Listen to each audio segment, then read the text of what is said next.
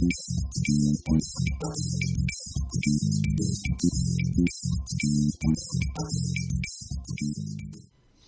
everybody, welcome to episode 21, season 2 of the More Than Just Code podcast. My name is Tim Mitra. I'm here in Toronto, Ontario, and I'm joined by Aaron Bay in Whitby, Ontario. Hey, hello. And I'm also joined by Jaime Lopez in Seattle, Washington. How's it going? And I'm also joined by Mark Rubin in San Jose, California. Hey, everybody. All right, so uh, Aaron, you want to jump in and start talking about Swift? Swift. Take it away. Okay. Uh, Happy New Year, everyone.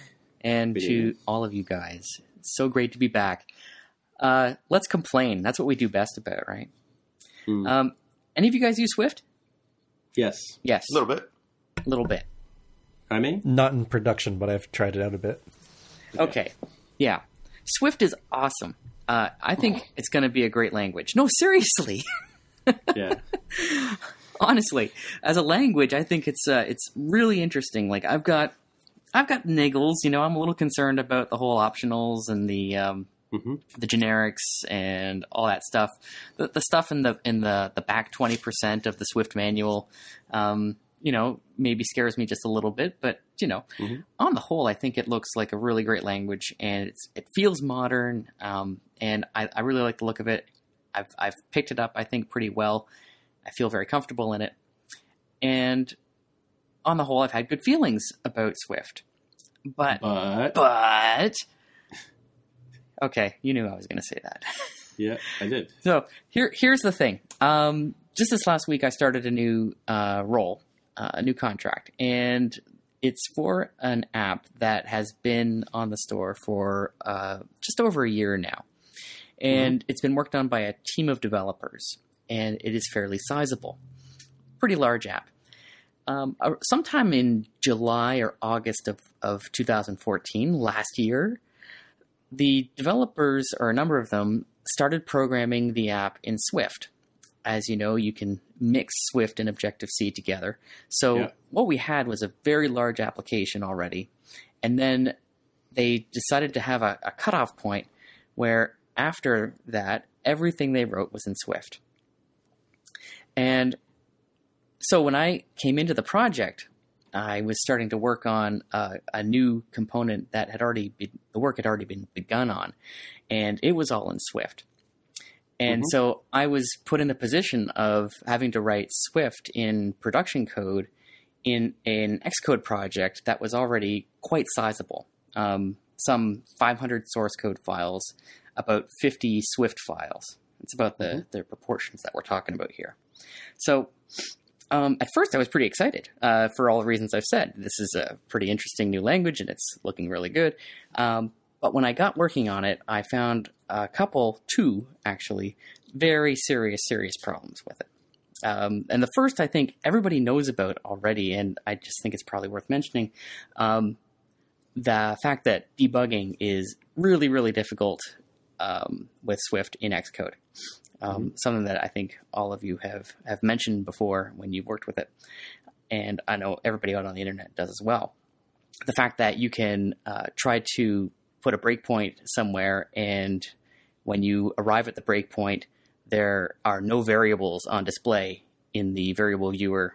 What do you call that thing in the Xcode in the top bottom left corner? Stack trace. Uh, the stack trace. No, no, that that would be if you had a crash, right? On the right side in the console, but on the left side, you've got the list of the variables at the breakpoint where you've stopped. You know that thing. I mean, yeah, um, frame variable. you know, yeah, you you arrive there with a breakpoint to say, okay, well here I am. This is where I think the problem is. I'm going to look at what the state of the variables are, and there's nothing there.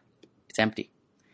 It's mind-boggling. And then, of course, another more common issue is um, you'll have a crash, and nine times out of ten, uh, it puts the um, the breakpoint, if you want to call it that, at that point, uh, in the in the main dot Swift file or whatever it's called, um, nowhere inside your actual code, and you just have no way of knowing, except you know by guessing and putting print lines all over the place where where the crash actually occurred. It makes debugging so difficult. So that's sort of one issue. you guys familiar with that one? I can't say that I totally am, but I've written a few things in Swift, like native Swift stuff. So the other the other problem I think um, is a little more insidious because I don't think it really rears its head until you get to a project of this size. Um, so whenever I talk to anybody else about it, they're like, "Well, you know, I've I've worked with Swift and I've never seen this before," um, and I think it's because um, it's it's been working. You know, people have been working on it in the playgrounds or or in you know small, very uh, uh, well defined projects. So in this case, um, the huge problem that I found found it very difficult to work with was compile time. Uh, I'd make a change to a single line of code in Swift, and Xcode would throw out everything and rebuild the entire project from scratch. Hmm. Um, if I wanted to move a a, a label, you know, five pixels over, and then see the result in the simulator, I, I've got to wait two minutes for the thing to recompile and build and run. And Actually, I've seen exactly the same thing maddening. with Objective C. I Oh, don't really? think that's a Swift issue. Yeah, uh, compiling storyboards in Xcode six, if it's a large storyboard, is ridiculously slow. Uh, so Okay. I, I, anyway, I don't think that's a Swift thing. But anyway, I, I think it is a Swift thing, and I can actually I could watch it because you can go into Xcode and uh, watch the individual files compiling. Mhm. Um, that's a Command Seven, I believe. Um, the you know the list of uh, left column uh, little widgets there and shows the, the the build progress as it goes, and you can see as it's going through the Swift files, it takes a really long time to go through them, and then it blows through the Objective C ones. Um, and yeah, I can see the storyboards. There's there's actually over 20 storyboards in this project. Uh, I I don't know, and uh, they they do take a little time, but um, I think it's interesting that they actually have to be all rebuilt. Like every time you hit Command R, you're basically recompiling that stuff every single time. Um, so, okay, Mark, I, I, I saw that, and then um, it was so bad that I actually talked my client into letting me um, rewrite uh, four of these view controllers that were written in Swift back into Objective C, um, just just to you know sort of make sure we were in a known good configuration, and allow me to proceed um, more efficiently, I guess, and and he was aware of these issues too, by the way. So it wasn't like me going and you know trying to make a case for this because he was seeing the same thing. Um, so after I did that change, um, any change I made in the Objective C file that had been converted from Swift compiled like that. Um, no, no time at all, and it wasn't having to throw out the entire build and recompile everything every single time either.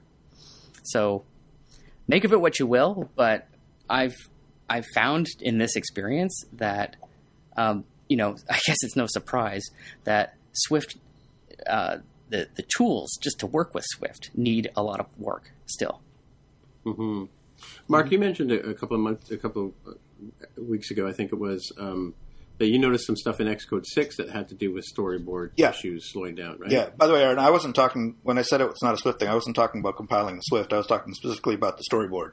Uh, and this is this is something I can I can clearly reproduce. I mean, if you have a storyboard that has you know thirty or forty scenes in it, uh, Oh, we did talk about this. Yeah, we talked yeah, about yeah. this The, the compile some weeks time.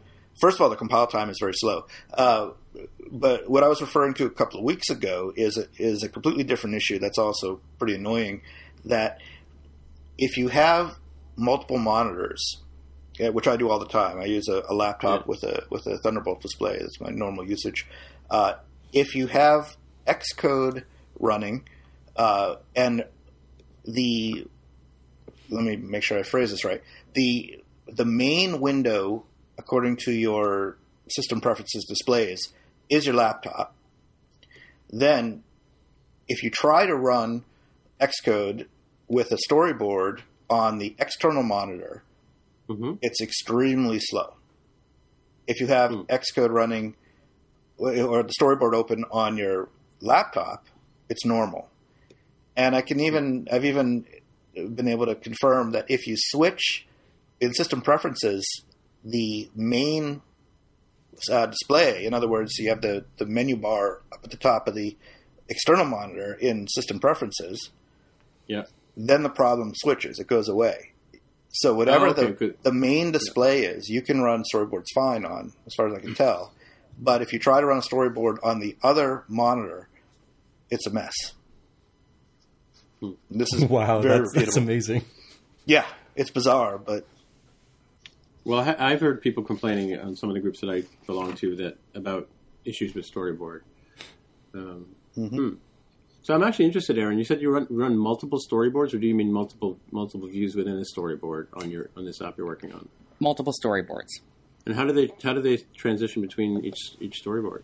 Uh, well, you know, you can do that by uh, calling or creating a, a variable to a, a new storyboard. Uh, there's Mhm. UI storyboard, storyboard with identifier, or storyboard Okay. with name from nib. That's what it is. Um, and then you can instantiate a view controller out of that storyboard. yeah, you just can't use Hmm. segues to transition from one storyboard to the next storyboard. Right. No. Right. That's Yeah. what you lose. Yeah. yeah. And you know, there's a bunch of obviously a whack of xibs in there too for different things. Um, it's a big file. Mhm. It's a big project. So Interesting. So uh, my experience with Swift is I just went through, um, as you know, I write for RayWenderlich.com, and, and they made the decision a while ago to go all Swift, right?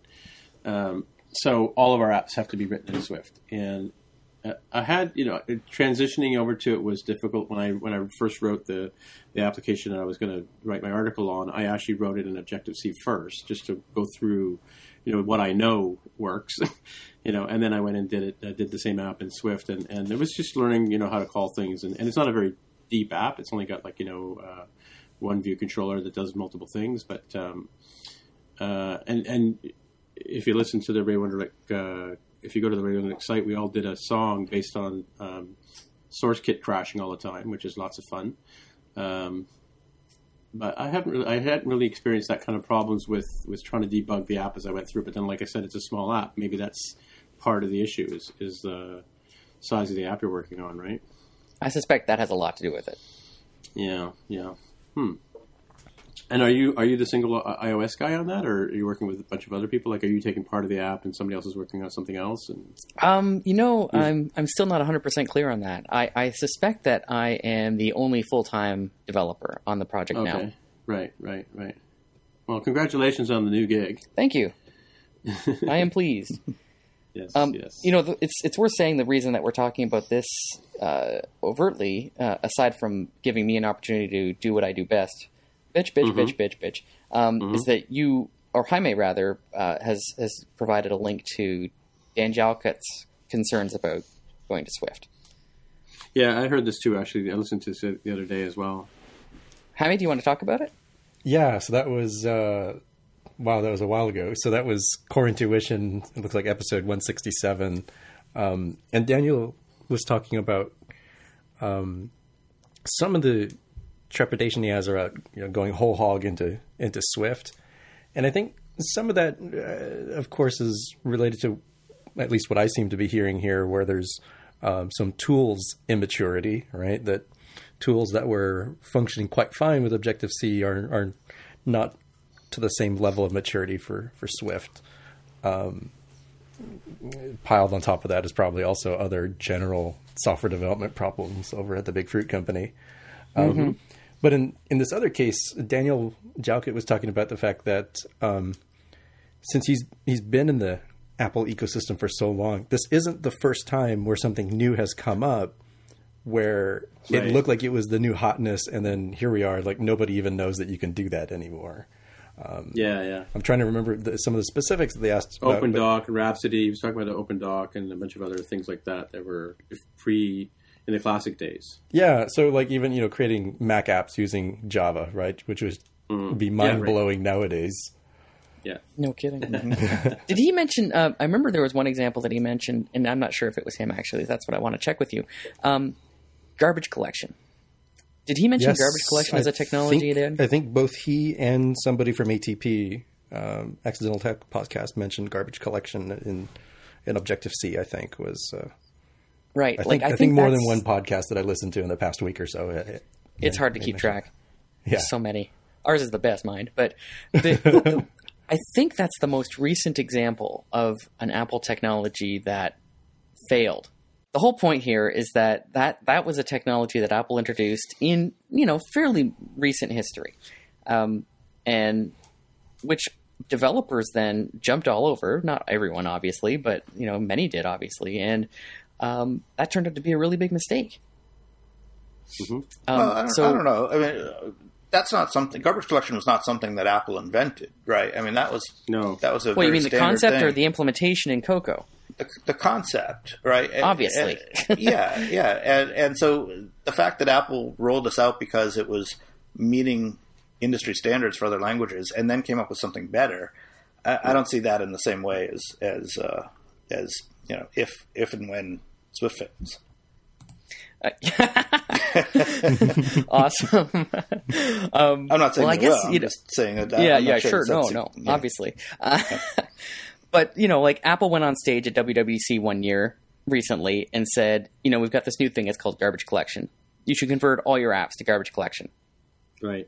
Um, and then, so for the developers who did that, you know, they they paid a price. You'd have to admit, right? When Apple later came out and said, you know, that garbage collection, just forget about that. Uh, now we've got this thing called Arc, and you can just go ahead and use that. Mhm. And that's that's the way forward now. Well, I can tell you too, is uh, uh, having worked with Swift over the last three or four months, it's changed a couple of times too, and and between uh, incremental releases of Xcode, they they changed the way that, that optionals are, are called and unwrapped and all that kind of stuff as well. Yeah, yeah. So and that that caught people. It, it was you know of course that was a minor fix, but that's an indication of not so again somebody making a decision and then somebody coming along and saying no, there's a better way to do that later on for some reason. To thing- the rest of us. Yeah, one thing I'm not really clear on um, is whether Swift is officially in beta or not right now. Hmm. Like when I see Apple talk about it, it's like it's Swift 1.0, Mhm. but I don't see any mention of it being in beta. Now, I remember during the actual beta phase it was, but if they are if they're thinking of this as a general release, then um, shame on them because I don't think it is. So sh- shame on them. So shame on them for not having like an, a a specific flag on it, like beta that says Yes. the "Here be dragons" if you go this way. yes. Yes. Okay, okay. Exactly. Yeah, That's what I think they should have. I, I could see that because they could be, uh, I think, a bit more forthcoming or forthright, perhaps, in in how they're presenting it. Because it's, I think, 1.0 is when iOS 8 came out in September. I think That's that's, my when they- understanding. They, Swift went to officially to 1.0. But in any Yeah. case, like two weeks later, there was a huge 1.1 or 1.01 change. It, it might have been optionals for all I remember. Uh, that like completely changes everything, right? I mean, it was just like a huge fundamental change to how the you know the language works. Yeah, I just confirmed it's 1.1 right now. Okay. Um. So I guess kind of my thoughts here on on on this though, trying to relate it back to the core intuition piece. So I think the garbage collection thing is a little bit different than Swift, right? Because it's it's sort of like an an implementation change for an existing language. It didn't add, you know, tons of new constructs. It wasn't a completely different language. And I think going back to sort of like the days when Java was the quote unquote new way to create Mac apps, uh, that one was done from a position of weakness, right? Which is not the case now with Apple. Apple's in a position of strength and is, you know, it, it doesn't have to rely on somebody else to do that piece like they were having to do with Sun Microsystems at the time. And with Swift, I think um, Apple has shown that it's not just like, oh, hey, here's this thing we created and, and we're done, and then maybe they kind of forget about it. It's like, oh, that's terrible. Whatever, we fired that guy who who did that. Let's go get a whole new team to do something different. This one seems like they're working much more closely with you know the development community to say, oh, like this isn't working out in the real world. Okay, great, we're going to fix it in the next version of that. Yeah. I, you know, for the record, I, I totally don't think that's going to happen. I'm sure Apple is fully committed to Swift, and it's it's here to stay, absolutely. Um, and I think those those of us whom I've spoken to about this have said, you know, this, this is early days. They're going to be growing pains, and I agree 100. percent Mm-hmm. Well, Well, yeah, I mean, I can see, I can see for something like uh, Ray Wenderlich, the uh, the thing that you do, Tim. I mean, that, that's Mm-hmm. primarily an educational site, right? And Exactly, and it's yeah, teaching, and it's and it's small, you know, self-contained projects, things like that. It makes perfect sense for that. But I I can't see myself ever using a brand new technology for that like that for something that my livelihood or somebody else's livelihood depended on. Uh, Yeah. Within the first year of it, of it being released, I mean, to me, that just seems like a huge risk. Yeah, well, y- and and to be honest with you, uh, I still, as as you know, I teach iOS, and and uh, I start off with Objective C and C, right, and and we go through it, and we we because I mean the reality is if a developer is going to get a job, or especially a new developer is going to get a job out there, they're going to need to know Objective C. They need to know what the existing code base is, right? I think for you know didactic purposes, um, if you're Ray Wenderlich, I think it makes sense for them. I, I don't Sure. think that's necessarily a bad decision. Um, You know, you, if you go to Apple's, you know, their their the, ho- the horse's mouth. um, you know, even as we were talking, I'm going to this. I'm at the Swift website. Swift 1.1 is final, and you can build and submit your iOS apps written with Swift to the App Store today. And that's, you know, everything's hunky dory over here. Uh, Yeah, just yeah. make sure you don't build anything too complex. Well, I do know that, like Greg Heo over at Ray, RayWenderlich.com, he's a developer here from Toronto. He's a member of TACOW as well. He's actually built a few pure Swift apps, and, and they're on the App Store now. Um, and Neil North is the guy that was just answering the question for me from Queensland, Australia, and he's he's worked quite a bit in Swift as well. So it's there are people out there who, who are working exclusively in Swift. Yeah, and that's good for them, and I think it's great. But I, I, I think I'm I'm with Mark on this one. Don't rely on it for a production application on which your uh, livelihood depends. Yeah, no, I, I again, I, like I said, I totally agree that, that I think there's a, there's a, a lot to be said for a mix of, of the two right now. I haven't put any Swift in any of my own production apps yet, so Uh, I, and- I don't plan to. At this point, I would not. You know, like I'm I'm waiting for like the 1.5 release uh, with you know Xcode 6.5 or something, Mm-hmm. uh, some point release, or even the next major release of both at WWDC next year, where they say, "Oh yeah, guys, we've totally fixed the build tools. It's way better now." And then, okay, now let's talk about using this in production. but if I don't hear that from Apple, then I'm just going to sit back and keep using Objective C.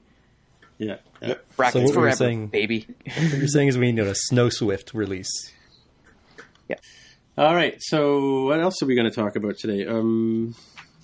No, like this Marco thing, right? Oh yes. Why don't you tell, tell us the okay. on that? Some of us don't know what happened, so fill us in.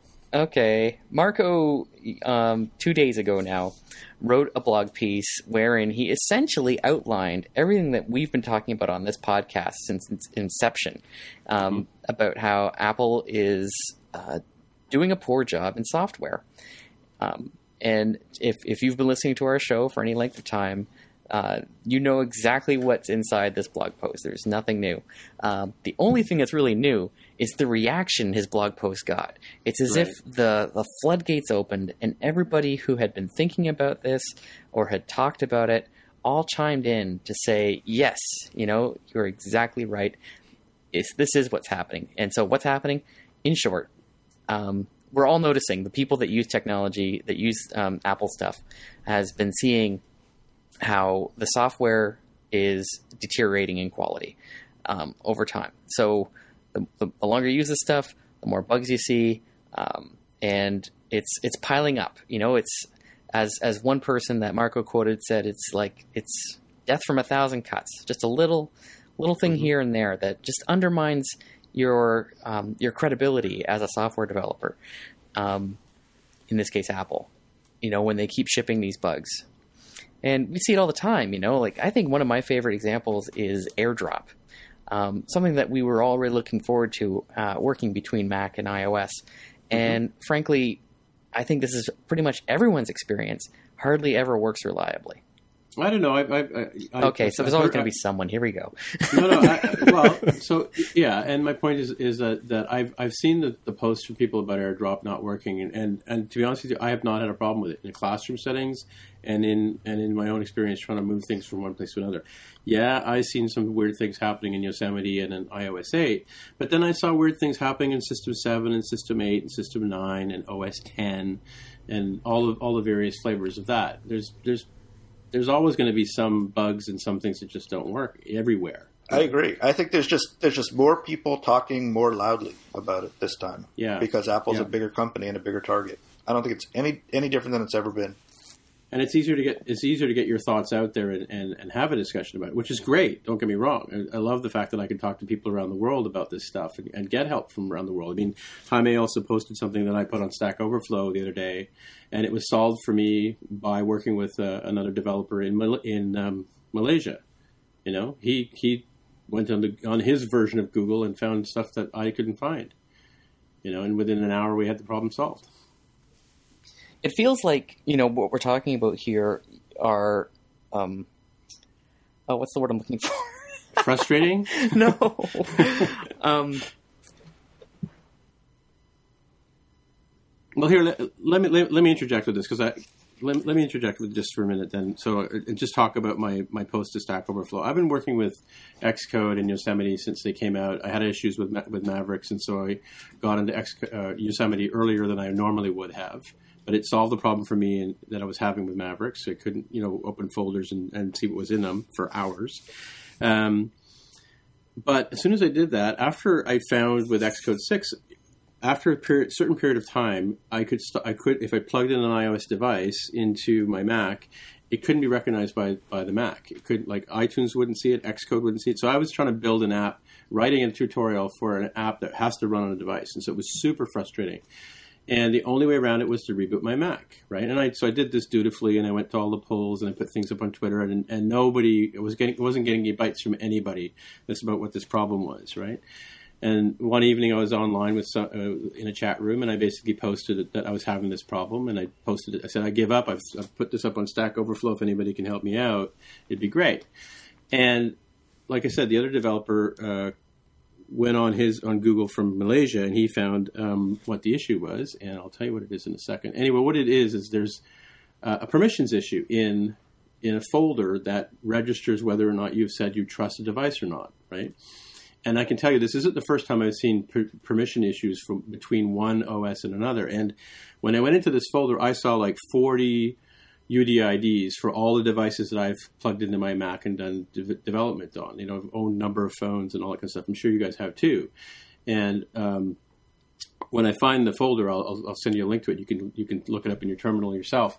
And so the first solution was to empty out that folder, and that solved the, the, initial problem. But after a couple of hours, the problem would come back again, and it turns out there's a service that you need to turn off or to to reload. And again, this is an example of somebody at Apple dropping a ball, in my opinion, right? Because it's it was super frustrating to get it solved. What it is is um, it's a USB MUX-D daemon or a USB MUX daemon that's um, gets verklempt, and then all of a sudden it can't you can't you know get your your devices connected.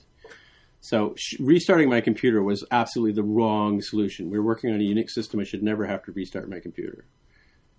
Right? Well, the word I was looking for was subjective before. okay. okay, so how does that help me with my Mux problem? Anyway, it, see, that's just it. Is that everybody has a whack of problems? Sure. Yeah. And I, you know, I've we've talked about this a few weeks ago, Tim, when you know on the mm-hmm. show uh, that very issue, and I saw it once myself, but not more than once. Thankfully. Oh yes, that's right. Yeah, you did. Yeah. Yeah. Um, but we've all got little problems that crop up for us uh, to one extent or another, and mm-hmm. you know, in the flurry of columns that came after Marco's piece. From all these other people that were chiming in um, yeah. on both sides, really. People like Mark who are saying, you know, it's always been this way, so suck it up. And then people who are saying, you know what, I feel like it's it has been more than than it than it should be, really, mm-hmm, mm-hmm. Um, and and getting in- increasingly worse. Um, and they'll cite particular bugs, some of which I've never experienced, and some of which I have. Mm-hmm. And you know, if I actually stopped every time I encountered one and wrote it down, I think I would have a much longer list today than if I had done the same thing two years ago. Right, right, yeah. That's I think that's what's really coming out here is the fact that you know we're not we're not documenting this, we're not tracking it scientifically. We just have this growing sense of um, of the number of defects being somewhat out of control these days from Apple, mm-hmm, mm-hmm. and um, it might be worthwhile to well bring this to Apple's attention if they don't already know it. How couldn't they? Um, but you know, to make sure that people are aware of this, so that you know, the the louder the noise, the more likely it'll be fixed. I think. I hope. Well, I, I do know that it's, I was uh, I wasn't speaking directly to the person who manages the team that reads the, the radars, but they do read the radars. You know, so so if people They are, do if definitely read the radars. Yes. yeah, yeah, and they and they they're aware of them. So if people are are having issues with developers specifically are having issues with with um, with things that they're finding, they should file radars. And and every time I have an app that crashes and and uh, you know I'm offered to send a report to the developer or whoever it is that reads them on the other end, I say sure and fire it off to them. Yeah, that's a good thing to do. Yeah, because I mean, as as a developer, I know that you know when you want to go back in and, and see if you're having an issue with a with an app, you if if somebody posts a crash log to you, it's great because then you can go back in and see where where it's having an issue that maybe something you hadn't thought about, right? and that's fine. You know, that's great. Um, I want to like address also the the concern or the, the doubt that this only matters to developers or people that listen to shows like ours or read blogs like the kind that have been talking about this. Um, I think the really important point is that um, normal people are being affected by these issues. You know, they may not be taking to their blogs to talk about them, but you know, every time uh, an iOS 8.0.1 comes out that craps out their phone, Mhm. um, you know, millions of people are going to be affected by that, and then you know, feel a little gun shy the next time a similar update comes out. And Yeah. you know, Apple's whole business, like we talked about before, its brand really is is to be a quality purveyor of software, so that people will rush to upgrade because they're looking forward to the the new features that come with every new iOS update or OS 10 update. So mhm.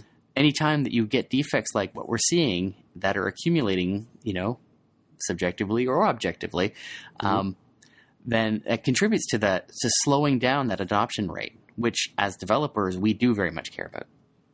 Well, that's true. I, I- I must. I have to ask a question to the group though, because I'm I'm not one of these people. But are you a person that rushes out and put, installs the latest updates when things come out, or or do you think this is a production machine? I'm not going to jeopardize it.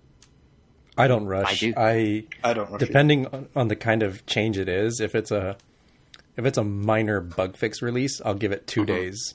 If it's a so if it's a dot o dot one, but if it's God, a dot brave. one, I'll, I'll wait um, a week. And if it's a Yeah. full brand new version of iOS, um, Yeah. I'll wait you know two weeks in, in some of the worst cases. Yeah, yeah, yeah. Just let everybody else you know be the guinea pigs on that. Well, I still have a I still have a machine here in in, in the office that's that's running uh, Mavericks. I just because I just haven't got around to to updating it right. And and that's so like you know in the case of the US Mux, USB Mux uh, daemon uh, issue I was having, that's not an issue that's endemic to developers. That that could happen to anybody who plugs their phone into their device just to sync it, right? Or to download a photo, or to you know back up their apps, or what have Or you. update right? iOS 8 because they don't have enough room on their device. Exactly. Well, yeah. Did you hear there's a class action lawsuit about the space on devices? yeah, that was a That's funny one. Get out of town. Yeah, yeah. You know, I do think that there, there's a couple things here that that come to mind, and one is I'm not sure, and it would be nice to do it scientifically, but I'm not sure if things are happening more often that th- these problems are occurring, or if I'm just becoming more sensitive to them because they're in in these certain spots that I'm likely to hit. Mhm, Right. mhm. So if somebody's Like your phone ringing? Well, right, but I mean, like there there have been some mind blowing, like how the heck did that one get through QA kind of Yeah. of problems. Um, but there's also been some other ones that are like, um, yeah, you know, if I just heard about that one and I didn't have the mind blowing problem already fresh in my mind, maybe I wouldn't have even have cared too much. That like some Right, right. some USB dongle doesn't work under some specific version of Yosemite. It's like, oh, okay, whatever.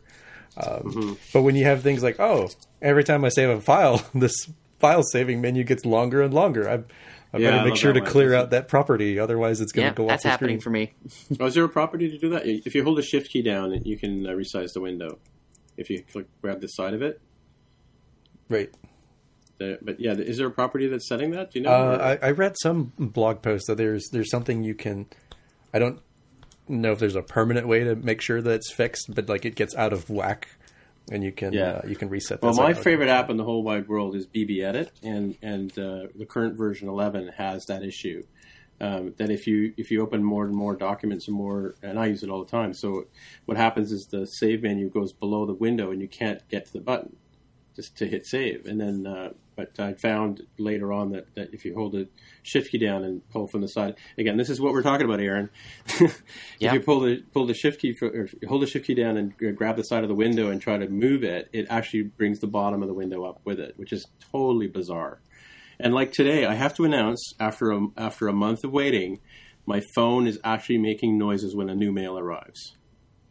Like these are the it, so that's the kind of thing that would affect an end user. I have to say, like you know, if I if I you know, and I've done everything. I've gone into notifications and I've gone into sounds and the, and the thing, and, and I, I was this close to erasing my phone and reinstalling it. Like, but and all of a sudden it just started working. So go figure. Yeah, that one's a weird one. I don't I don't really know what was happening there. With the uh, phone sound, Yeah, like I, on the rare occasion that I've run into anything even vaguely like that, a, a restart of the phone seems to make it go away. Yeah, well, it, what turns out what, what's interesting is, and when it started, I forgot what I did, and I wish I could remember now what I what I had actually done to get it to make a sound, right? Um, and then, but when in trying to figure it out, because normally in, in the older versions of OS, iOS, you would go into sounds and you would you know go to mail and you would choose which sound you wanted. But now in notifications, you can have a different sound for each account. So I'm not sure, you know. So it's a kind of a conflict between which one is controlling it. Is it and, and is it because I use the do not disturb feature all the time, right? That that somehow is getting every, everything, all, you know, like too many settings are being sent to US user defaults or whatever, it's wherever these things are being stored, you know, and um, and they're conflicting, and you're getting double negatives, and therefore you have no sound and that kind of stuff. Right? Do you ever use I- rotation lock on your phone? I don't, but but so I've, I've Okay. get, I get called from people all the time who get stuck with that, right? Yeah, yeah. Uh, this is something that I've gotten a lot of customer reports about uh, on some of my audio apps. Is that Right. Oh, yeah. uh, people get really confused with the switch on the side because it, it has potentially two different functionalities, right? It can be either the mute switch or it can be the rotation lock switch, especially on the iPad. Uh, and if you set one in settings and then flip that switch and then set it to something else, then the only way to get it back from unmute mode is actually go to settings. The switch doesn't work anymore. Uh, and, and that's I can't tell you how many support requests I've gotten for that. Uh, but it's not. I mean, it's not really a bug. That's the intended functionality. But but uh, just it's just a confusing thing. So yeah, I, I just want to go back to what Jaime was saying about about the the selection bias. I, I think the selection bias is real. Uh, you notice these things a lot more now. And not not to say that these problems aren't real, and they are real, and they're affecting a lot of people. But I think you notice them more because as Simon said, you're sensitized to them. I mean, I remember back in the day, you guys probably remember there was a website called MacFixIt, right? Right. I, I used to I used to go to that website every single day, pretty much to check out, oh, what's broken now? What's what do I have to what do I have to watch out for? Uh, and, it was even, I mean, it was even, you know, it was sort of a challenge. If you found a bug and, and put it in there, he would sometimes put you on there and put your name on it. It was, a, it was kind of Oh. a, a cool thing. Um, Right. But you know, back then that was the only game in town. There was only this one site that was talking about the problems, but there were lots of problems. Now, and and this is you know this is probably the late '90s. I'm talking about when there weren't as many people using Apple devices as there were as are now. But now there's you know hundreds of these blogs and and lots and lots of press looking just looking for things to attack Apple on because Right, it, because right. it's it's link bait, right? And and I'm not saying uh, abs- absolutely Marco wasn't doing that, but he was a victim of it of the people who were who were uh, you know uh, writing about his his uh, post. I think when there's just so much in the press, so many people talking about it and making a big deal out of things that, yeah, in some cases are are real, in some cases maybe aren't so real. I mean, it's, uh, who knows? You know, antenna gate, right? Uh, You're just so sensitized to it that well, anytime something happens, that you're you're just not not anyone in particular, but people are are remembering all the things that have gone wrong. Whereas if if they still had the image in their head that it just works, which it should, don't get me wrong, it should. But if you still had that I- image in your head, then some of these little things you might not even notice were happening. But they've always Yeah. been there. Yeah. Well, you So I can have- certainly think back to the days of uh, iOS 7 and, or sorry, System Seven. System and- 7, yeah. and yes, you know where. Uh, you know the computer barely worked, right? Right, right. you know, um, applications writing all over each other's memory and crashing in spectacular ways. Yeah. Um, they're dramatically more reliable now. We get that. Um, it Yeah. just it feels like lately it's been worse, and maybe you're right, Mark. Maybe it's just not as bad as we're making it out to be. Um, just doesn't feel that way, but um, it's quite possible. I possible. mean, remember when Xcode 4 came out? It was a huge Yeah. change from Xcode 3. Remember all Yeah. the issues people were having with Xcode 4? It just didn't work. It crashed. It broke. It blah blah blah, and it did, right? But you know, I don't think I don't think anyone was talking about it more or well. I, okay, I think people are talking about the Xcode 6 issues a lot more than they were talking about the Xcode 4 issues. But they weren't. The Xcode 6 issues really aren't that much worse than the Xcode 4 issues. I don't think. Mhm. It still works. I don't know. Yeah.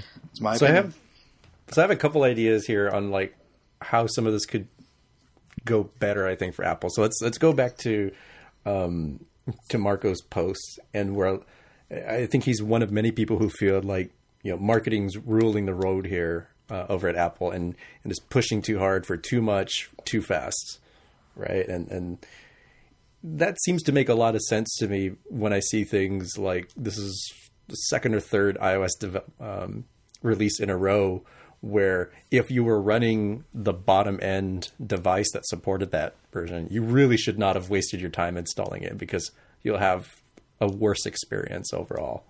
But that got dramatically fixed within a couple months. So the first suggestion I'd have is, well, why don't they say, great, this will be supported back to device X, but device X, your release is targeted for, you know, October or November, right? Mm-hmm. Assuming that iOS mm-hmm. comes out with a, an iPhone in September. Why not do that? I mean, it's not like you can't still get the marketing push anyways. I mean, the, the big star of the show is the new devices that are coming out, which are the easiest way of getting that fancy new iOS Sure, yeah. right? And then your existing users aren't, you know, kicked in the teeth because they were low on the on the totem pole in terms of prioritization. Understandably mm-hmm. low, but mm-hmm. still, it's like, well, you, you could have solved this by just not releasing it for them until it was ready for them. And kind of similarly, in terms of bringing back the scope a little bit, I remember back in whenever it was that the the really disastrous iOS 8 release came out, was it 8.1, uh, September October timeframe. Um, I remember saying like, "Hey, this HealthKit and HomeKit stuff, um, what's going on with that? Did that really have to be there on day one in September?" And, and HealthKit has been, I think, maybe okay. At least I can name some apps and devices that use that. I can't name a single one that uses HomeKit. Couldn't even tell you who's building a HomeKit compatible device. It's true. It's true. Yeah. Well, CES is this week. well, yeah, Yeah. yeah. So, so now that's the case. But they they could have just easily released, you know, hey, here's iOS 8.5. It's got all this cool stuff for home. Sure. Yeah. Yeah. Um, okay, so let's wrap it up. Once again, like we do every week, uh, let's go around and see if anybody has any picks, and we'll start again as we usually do with Aaron. Have you got a pick? I do. And what is it? Smash Hit. Okay. Smash Hit. It's a game and aspirational game name, I think, uh, but it is appropriate because in this uh, game you are sort of soaring through a 3D space, throwing shiny metal bearings, ball bearings, at panes of glass. It's it's a beautifully rendered game um, with very satisfying game mechanics uh, throwing these balls around. And the idea is to get as far into the uh, 3D environment as you can before you run out of balls. Uh, Along the way, you can collect balls by smashing gems. Um, but every time you hit a pane of glass, uh, you lose 10 balls. And of course, you lose them when you throw them. But um, the environments uh, start off pretty straightforward and easy and get progressively difficult as time goes on. And is there a wonderful glass breaking noise associated with it? Oh yes, it's beautiful. Yeah, It- yeah. It's really nice. um, so if you're if you're into breaking glass and who isn't, uh, I would highly recommend this game.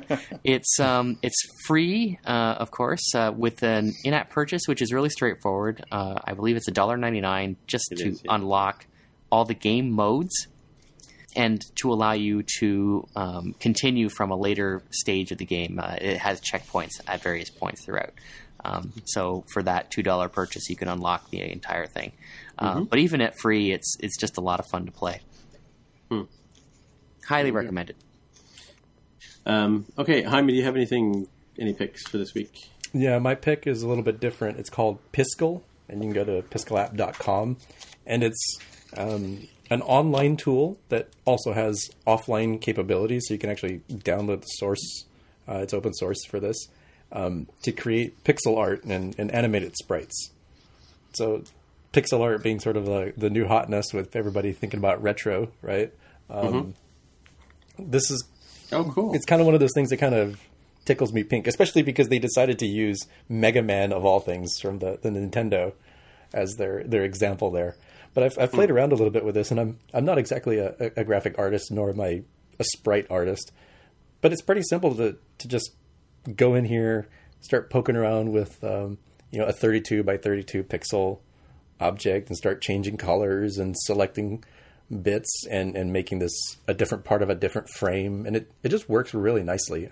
I'm, I'm not a professional at this so i don't really know if there are better tools than this but this is free. You can export to animated gif or you know you can download the sprite sheets for yourself so that's it seems like it'd be pretty handy for somebody who's trying to do something for like sprite kit for example sure, yeah. Hey, who's remembering ResEdit? I was just going to say hmm. ResEdit. That's what I used to use to do this stuff. Hmm. I used to I used to love ResEdit. You know, before I was a developer, I used to go in and see how apps were put together and look at the resources and stuff like that. Back in the day, mm-hmm. that's cool. That's a neat neat app. There's, there's another one like that. Um, oh, what's his name uh, from Winnipeg? The artist um, who's doing the voxel stuff.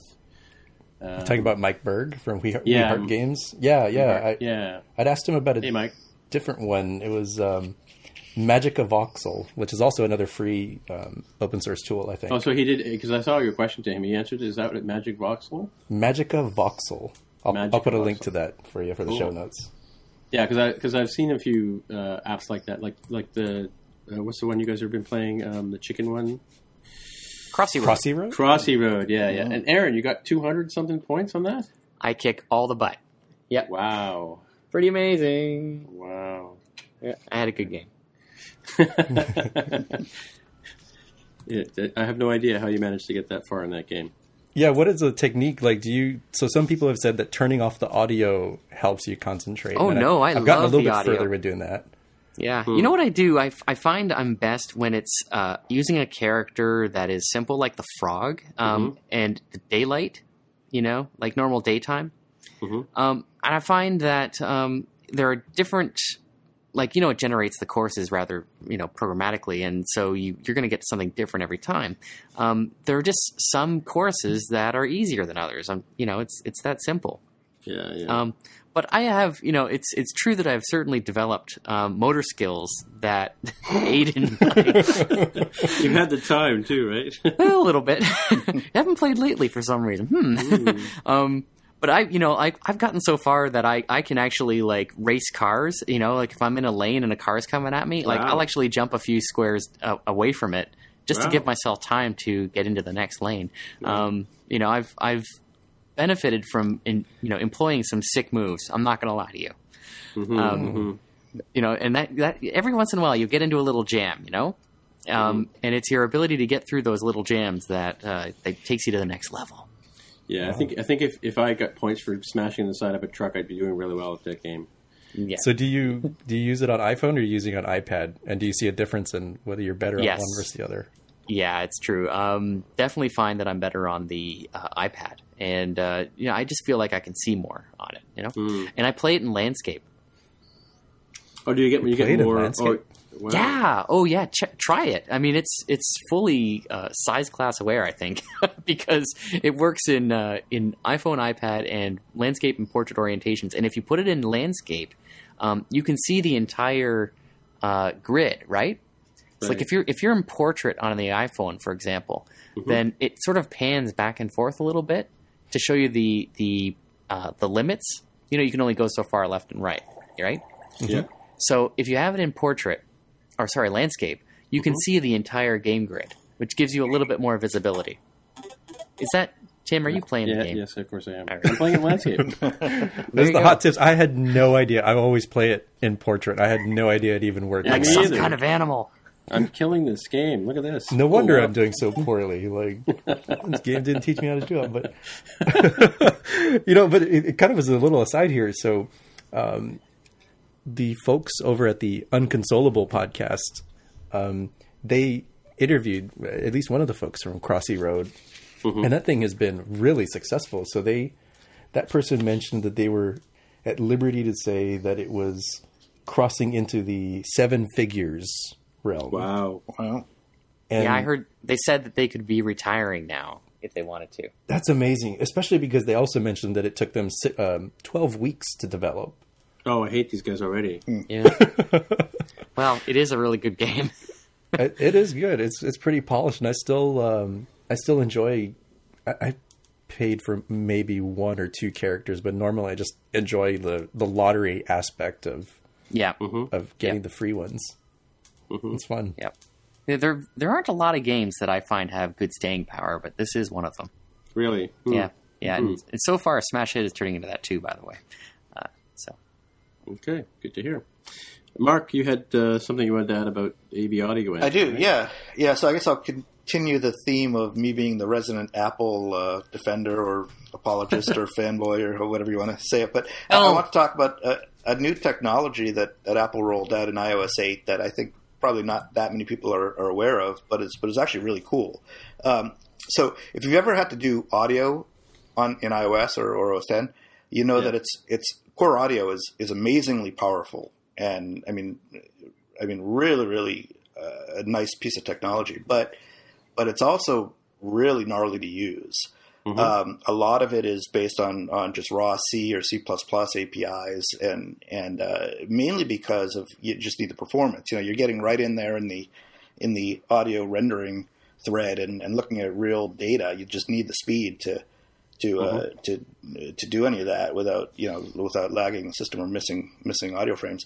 So uh, so historically, um, there was a, the lowest level technology was something called audio units, which were really cool. Also, I mean they're they're basically nodes that you set up that do different things. They can be sources, or they can be um, mixers, or they can be effects that you kind of wire up in a graph, and and you can uh, have the audio go through in, in real time, and you can you know look at what's happening and and at different points you can tap in and and you know create your own effects and whatnot. Um, but again, that that was very hard to use, and you know the sample, the sample code that's out there. I mean, you know, AR AURIO uh, uh, touch. If you ever tried to dig through what's going there, it's it's pretty complicated stuff.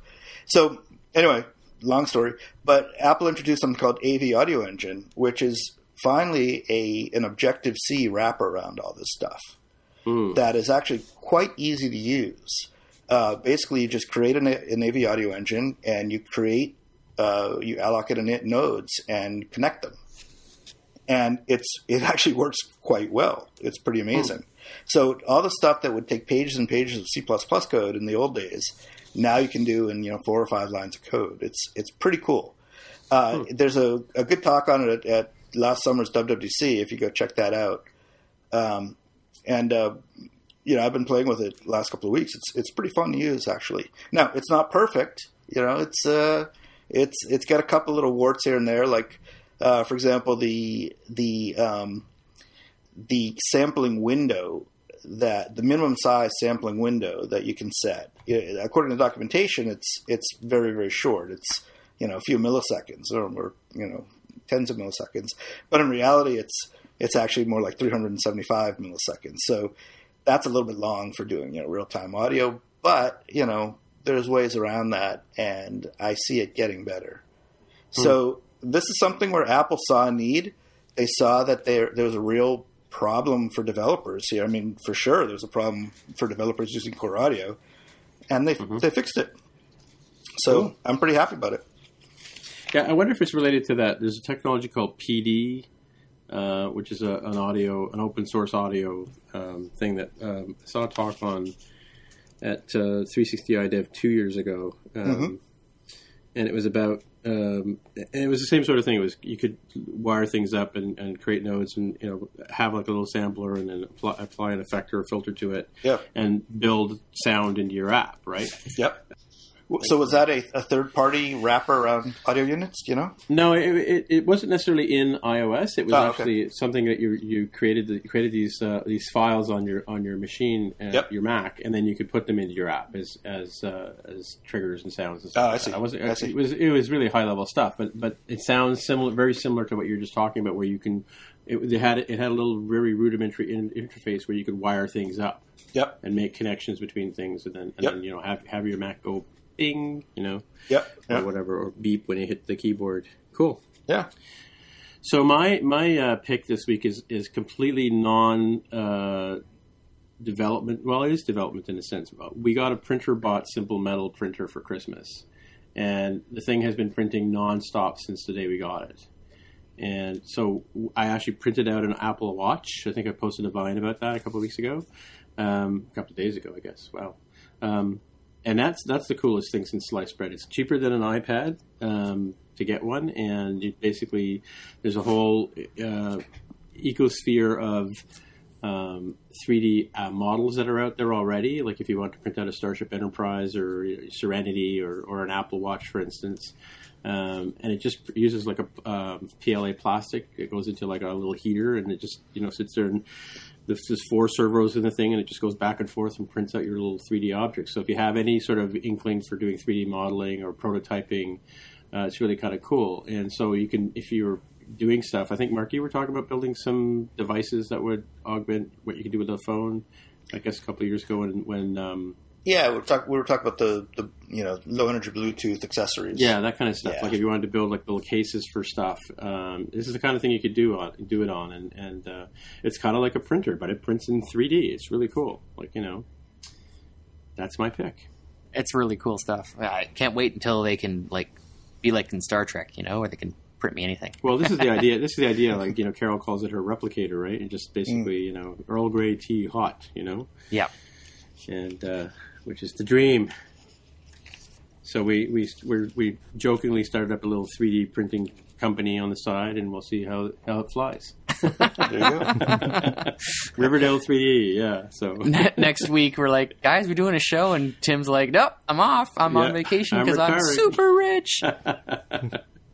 exactly, exactly. So I guess that's uh, it for the week, and uh, thanks for coming back to hear us. If you're if you're coming back, and if you're new, welcome to our podcast. And so, Aaron, if people want to find you on the interwebs, where would they look?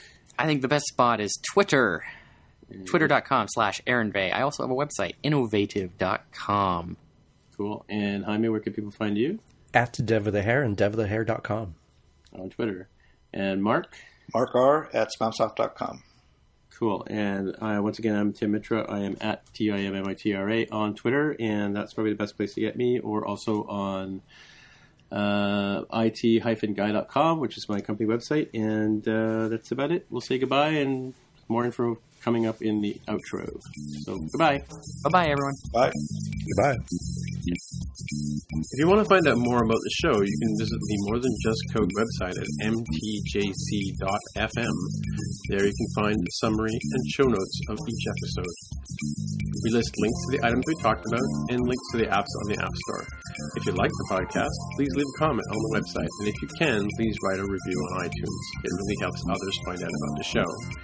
You can also follow and retweet our tweets. Once again, the Pod- podcast Twitter account is at mtjc underscore podcast. And if you'd like to support us, you can pledge any amount on patreon.com. You can provide as little as a dollar per month. However, you're free to do as you please. Thanks again for listening.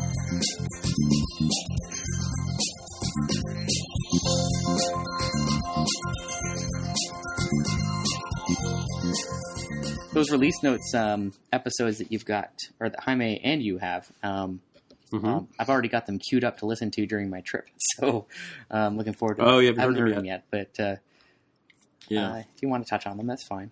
Yeah, I don't know if we need more than Mhm. a couple of big topics to talk about for this show. Sure. Uh, the, the next episode of Release Notes, I don't know if you got that lined up. Um, Yeah, I do. I just I listened to it today, and it was really good. It was they were talking about um, it's the two of them talking about how how they price things and how they feel about apps. They're you know they're just experimental and that kind of stuff. So Yeah. actually, there was an app I saw the other day that I thought trying to remember what it was, but it, what I liked about it was um, that the guy was charging like 19 bucks for it. It wasn't you know he wasn't like you know lowballing it. To remember what the hell that Was Was it a, a game or Hmm. productivity or? Uh, hmm. I haven't seen a twenty dollar like an iOS app for twenty bucks. Well, ben, Benjamin by by uh, um, Charles Perry. Uh, you Yeah, um, yeah. uh, Medic, Metakite Yeah. software. That's a twenty dollar app. I've actually been looking at some audio apps, and they're all twenty to Yeah. forty dollars too. I was I was really yeah. surprised.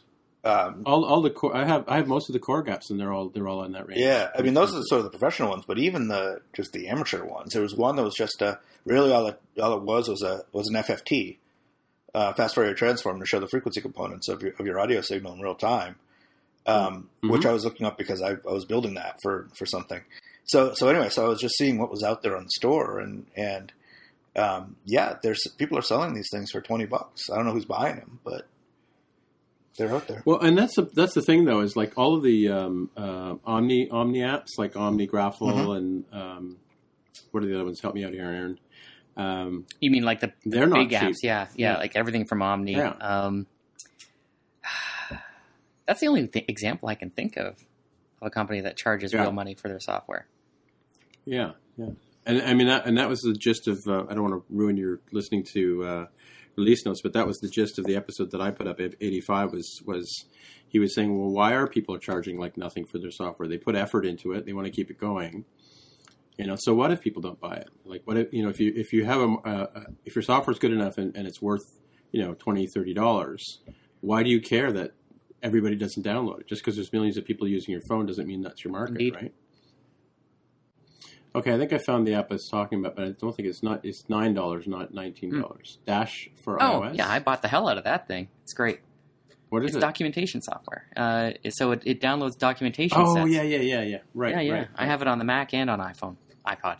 Okay, that may not may not be the one I was thinking of, but I did, I did stumble across here. I think I heard about it in a podcast, maybe. Maybe this one. What's it called? Dash D A S H. Dash? Yep, yep, yep. Yeah. it's like offline viewing, right? Yeah, yeah. So you, you download the doc sets from a variety of sources over the web, and Oh, that's cool. yeah, uh, it's invaluable on the Mac because, as I'm sure you're aware, Xcode's documentation viewer is is uh, it sucks ass. With the, the quick view on the side. No, I'm talking about the one that comes actual up in a little browser. full on doc vi- viewer that you would go to um, if you were to like command click on a method. Yeah, yeah. Uh, I hate it. but is it is it me or was it better before? I Yeah, remember- oh, yeah, I it used to be better. easy- easier to find stuff. yeah, it right? was uh, when Xcode. I think it was Xcode five when it came out, and they, they did this new Right. doc viewer, and it's um, it's just terrible. Yeah, because I remember I remember showing students how to find, you know, if you wanted to find out about, you know, a UI table view controller, you click on this and it would go over, to, and you can actually grab the code pieces and copy and paste them into your app, Yeah. and they're much harder to find now, yeah, right? yeah, yeah, yeah. So Dash is a really great replacement, and it's um, uh, it's not just for uh, Apple developers. Uh, you can get you can Hmm. get uh, documentation sets for hundreds of frameworks and languages. Right. It's right. terrific. So the, the reason I brought it up though is because it's an example of an app that somebody's not selling for a Yeah, nickel, yeah. right? They're selling it for ten Yeah. bucks, nine ninety nine Canadian or US. You know, because it, it has it's a productivity app, like you said, right? Yeah, that's it. I mean, anything that's um, that professionals would use in their work, I think you should charge real money for. Yeah. Well, agree. yeah, because uh, professionals should pay for it. Exactly. Exactamundo. Yeah, If you do a uh, do a search on FFT, you'll see a bunch of FFT? FFT. stands for Fast Fourier Transform. It's a it's a, it's a knows that. Oh, thing in, in in, in audio and other stuff that it's it's how you get from the time domain into the frequency domain. And of uh, course, duh. well, Tim, you're an audio guy. You know about this stuff. I know I know a little bit about Yeah. it. You might have to explain it to me. So Use, use, use smaller words. Look, it's got a Wikipedia article. What else do you need? What, FFT? Yeah, fast Fourier transform. Everyone knows it's an algorithm to compute the discrete Fourier transform. It's an inverse. Fourier analysis converts Hmm. time or space to frequency, and vice versa. An FFT rapidly computes such transformations by factorizing the DFT matrix into a product of sparse, mostly zero factors. As a result, fast Fourier transforms are widely used for many applications in engineering, science, and mathematics. Yep. Oh, he's so there. if that doesn't clarify it, I don't know what does. Well, so what the apps are all about is if you want to know what the uh, the different components of your audio stream are looking like, like an, e- uh, an equalizer, an EQ, or something like that. Oh, okay. Yeah. Yep. This is what this is what is happening that tells you that. Um, Like when, when you get that sort of waveform uh, uh, animation sort of thing. You mean? Or? Well, the waveform is usually the time domain, so that's a representation, an electrical sig- representation of the actual audio signal in time. okay. Yeah. Uh, Mhm. But that can be broken down into the various frequency components, you know, the high frequency, low Mhm. frequency, whatever. And Yeah. that's what you EQ, right? If you want to, if you, you know, on your mixing board, right, when you have the, the, you know, the, the bass treble and the, and mid range knobs, right, you're Mhm. actually tweaking these components. So, Ah. so these apps, all they're doing is taking an audio signal and doing some math on it, which, granted, in iOS is not the easiest thing in the world. But the point I was trying to make is that look at the prices on these things. You know, ten ninety nine, four ninety nine, thirteen ninety. Well, that's Final Fantasy. Okay, that doesn't count. Uh, Signal Scope twenty four ninety nine. Audio Tools nine ninety nine. People are selling this stuff for real money. yeah. Yeah. Yeah. How Well, dare some of they? them selling. For, how dare they? How dare they? Some some of them are priced for get, but it's amazing how Well, many people are them are, using the freemium on them too, right? So Yeah.